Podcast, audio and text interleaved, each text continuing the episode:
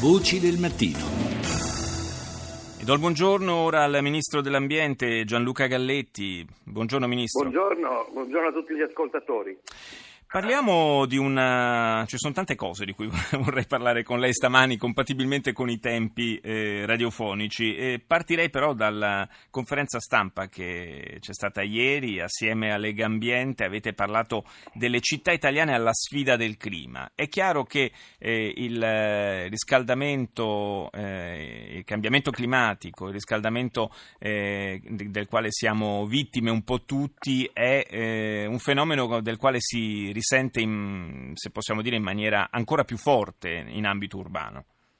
Assolutamente. Intanto il primo dato che emerge chiaro dallo studio che ha fatto Lega Ambiente è che gli impatti dei cambiamenti climatici incominciano a vedersi. Eh, nella, nella, mentalità comune eh, i cambiamenti climatici hanno sempre riguardato altre aree del mondo e altre generazioni. Non è così, riguardano noi, l'Italia, e riguardano questa gen- generazione e incominciamo a vederlo uh, con effetti molto visibili. Il 2014 e il 2015 sono stati i due anni più caldi da quando registriamo le temperature del pianeta.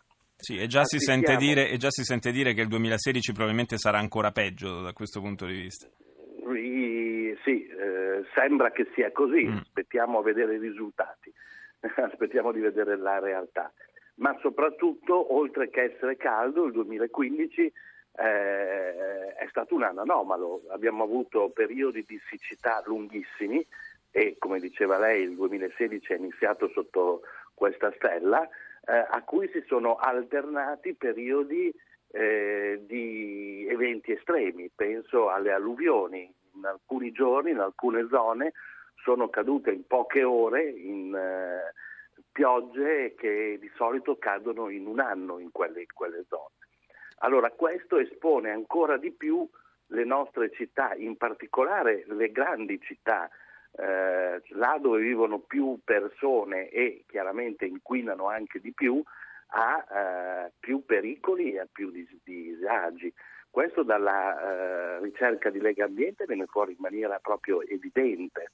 Ministro Galletti, eh, ci sono due tipi di interventi sui quali eh, in, bisogna lavorare. Da una parte quelli che, de, che puntano a contenere eh, l'effetto serra, quindi a limitare eh, l'impatto delle attività umane sul, sul cambiamento climatico, dall'altro delle misure che definirei in qualche modo difensive, cioè ad esempio adeguare le nostre città che eh, sono sorte in un contesto climatico storicamente differente, adeguarle, dicevo, alle, a quello che ci attende nel presente e nel futuro. Sì, ci sono politiche di adattamento e di mitigazione. Quindi noi dobbiamo eh, intanto recuperare una mancata manutenzione del territorio di decenni in questo Paese. Eh, opere contro il dissesto idrogeologico. Noi abbiamo, abbiamo un paese esposto al rischio idrogeologico per sua natura, per sua morfologia e dall'altra parte, ripeto, non abbiamo mai fatto opere che lo tenessero bene, che lo tenessero eh, sicuro. Allora, avanti con le opere contro il dissesto idrogeologico. Eh, noi, il governo, il mio ministero l'ha messo fra le priorità questo. Abbiamo fatto un grande lavoro nel 2015, un grande lavoro di squadra, ci tengo a dirlo, perché non è stato un lavoro solo del mio ministero, è stato un lavoro di una cabina di regia che abbiamo, eh, che abbiamo fatto appena arrivati a Palazzo Chigi, hanno lavorato bene le regioni, i comuni, abbiamo fatto una mappatura del rischio che stiamo concludendo adesso, ma fra l'altro abbiamo eh, già stanziato 800 milioni di euro che sono nelle casse della, delle regioni quindi già spendibili, per finanziare progetti che sono già pronti per essere messi alla, alla, in, in, gara eh, nelle eh, zone che sono più a rischio, quindi in particolare nelle grandi aree metro, metropolitane. E intanto e un, rischio, un rischio grosso imminente è quello di ritrovarci quest'estate a fare i conti con eh, una marcata carenza di risorse idriche. L'altro giorno ne parlavamo qui in trasmissione con eh, degli esperti del settore e eh, insomma nessuno si sentiva di escludere che quest'estate ci si possa trovare di fronte all'esigenza addirittura di razionare le risorse idriche. Questa è un'emergenza che a me spaventa molto perché è chiaro a tutti se non, se non piove non abbiamo l'acqua, non è che, non è che ci voglia molto a capirlo. Eh, noi abbiamo già allertato tutte le regioni col quali stiamo facendo progetti specifici eh, per prepararci proprio a, quelle, a quell'emergenza lì, a, que, a, quella che quest'anno rischia di essere la vera, la vera emergenza, che lo, che lo, è come disagi ai cittadini da, da, una parte, ma impatta anche sul sistema produttivo e soprattutto sul, sulla, sull'agricoltura perché noi rischiamo queste, quest'estate di non avere sufficientemente acqua per poter fare le nostre attività. Certo, certo, infatti questo è un altro degli aspetti, poi avevamo eh, un altro degli, dei, dei, settori insomma, a rischio, anche quello della produzione eh, di energia, eh, visto che in Italia eh, si usa molto eh, l'acqua appunto per produrre energia elettrica. Eh, e a proposito di energia elettrica, Ministro, avete stanziato, dei, io direi finalmente perché è una cosa importante che ci sta molto a cuore, dei fondi per favorire il, la diffusione della mobilità elettrica, quindi a impatto zero nelle nostre città. E da questo punto di vista in Italia siamo molto indietro, soprattutto mancano quasi totalmente le infrastrutture.